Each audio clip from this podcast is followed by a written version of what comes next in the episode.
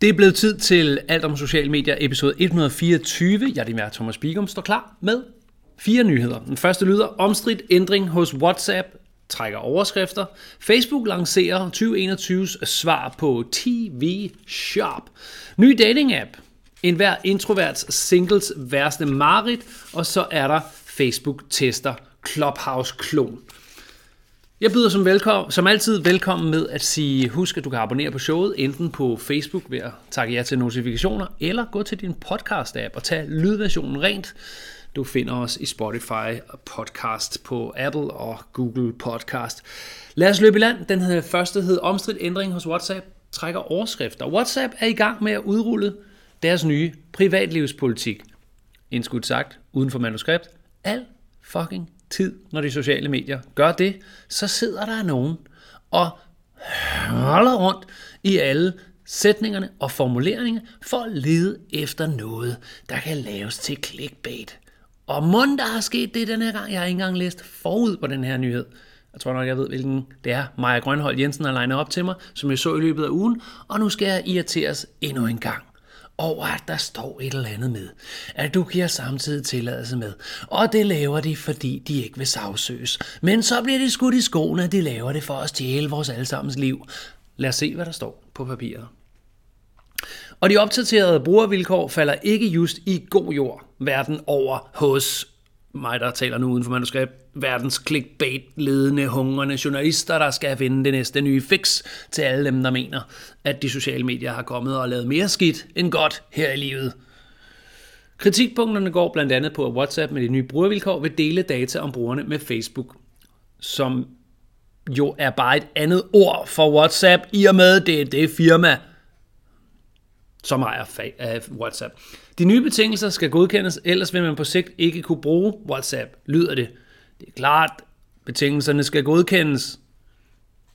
Det tyske datatilsyn har nedlagt hasteforbud mod, at Facebook i Europa kan få adgang til at benytte WhatsApp-brugeres data, deres egne brugere, i og med, det er en app, der er ejet af Facebook Inc.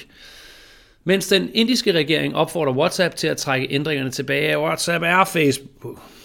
Jeg stopper. De omstridte brugervidkår har efter sine fået mange brugere til at droppe WhatsApp, det skriver I hver gang.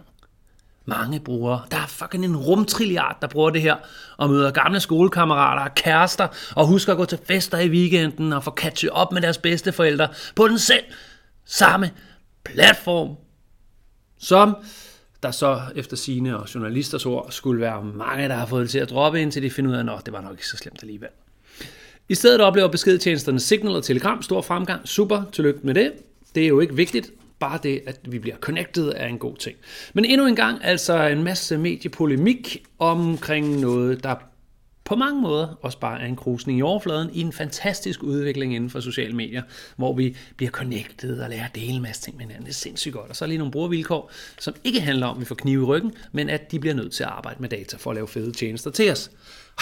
Og så har Thomas Bigger også sat punktum ved sit lille personlige irritationsmoment ved de her historier, og så går bare stille og roligt videre. Ikke? Ikke, ikke, ikke, ikke? Jo, det gør vi.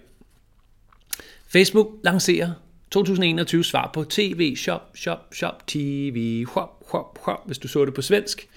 Du husker måske TV-shop, det kiksede fænomen, som indtog tv-skærmene i 0'erne, ja, 90'erne, eller 80'erne. Nu vil Facebook lancere Facebook Live Shopping. Ideen med live shopping er, at en række produkter præsenteres live via Facebook. Med live shopping kan seerne under livestreamen kommentere og stille spørgsmål. De kan også klikke på produkter undervejs for at få mere information, uden at forlade videoen. Der er mulighed for at købe produkterne direkte gennem Facebook. Facebook har testet formatet over en længere periode. Nu udruller de i samarbejde med nogle store brands, herunder Abercrombie Fitch og Sephora, Live Shopping Fridays for at sætte ekstra skub i konceptet. Hvad har? Det er sgu da et fedt koncept, mand. Så kan man shoppe uden at rejse sig fra sofaen. Det er set før, det skal vi have noget mere af. Så skal man rejse sig fra sofaen for at huske at bevæge kroppen på et andet tidspunkt. Det er så, det er sådan en anden snak. En ny dating-app. En hver introvert singles værste marit. Hvis man er introvert og single, så lyder det ikke som om, det er den her app, man skal bruge. Lad os høre. Tinder møder TikTok. Det er sådan, man nok bedst kan beskrive den nye dating-app Snack, som vil ramme den yngre generation, som prøver at ramme den. Snack er en videodating-app, hvor brugerne kan uploade videoer til deres feed. Brugerne kan scrolle, scrolle, som det hedder, når man er en kæmpe boomer. Scrolle Ja, jeg skrullede på min app her den anden. Thomas, 150 år. Jeg, sk- jeg skrullede rundt på mit internet. Åh, det er sjovt. Brugerne kan scrolle rundt. ja, det tager vi igen. Huh. Brugerne kan scrolle rundt, øh, rundt i hinandens videoer. Mulighed for at chatte åbnes, når begge parter har liket hinandens videoer. Snacks, altså det var så appens navn, Snacks målgruppe er Generation Z, Z, og lige nu søger Snack investorer blandt deres målgruppe. Generation Z skal have en plads rundt om bordet og være med til at forme Snack, lyder det fra stifteren Kim Kaplan. Og det er TechCrunch, der bringer denne nyhed, som sikkert er et forsøg på, fra Snack for at få noget omtale. Lad os se, om det reelt bliver sådan noget. Den er meget sjov og sød, og du kan se links til, hvordan den ser ud via vores hjemmeside, bigom.co. Du øh, leder efter episode 124 inde på bloggen. Facebook tester Clubhouse-klon.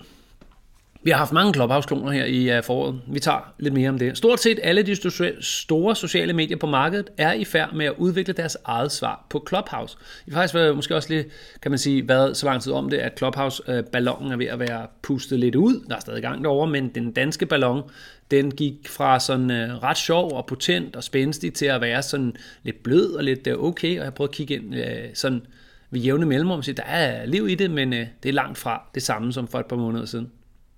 Facebook er selvfølgelig ikke en undtagelse. Nu tester de deres live audio rum i Taiwan. Så det er altså Taiwan som nation, der får lov til at prøve det her først. Facebooks live audio rum ligner meget Clubhouse i opbygning, men de implementerer også en slags drikkepengefunktion, altså tipping, så kreatører kan tjene penge på at afholde rummene. Det var den sidste nyhed i striben her i episode 124. Du kan huske at abonnere, du kan gøre det podcast, du kan gøre det Facebook. Du kan også øh, følge os på Instagram, hvor der kommer små klip her fra det her show, hvis du bare vil have det sådan i lidt i godbidder. Sidste du også skal gøre, det er at have det rigtig godt, indtil vi ses i 125'eren, som venter forud. Ha' det godt.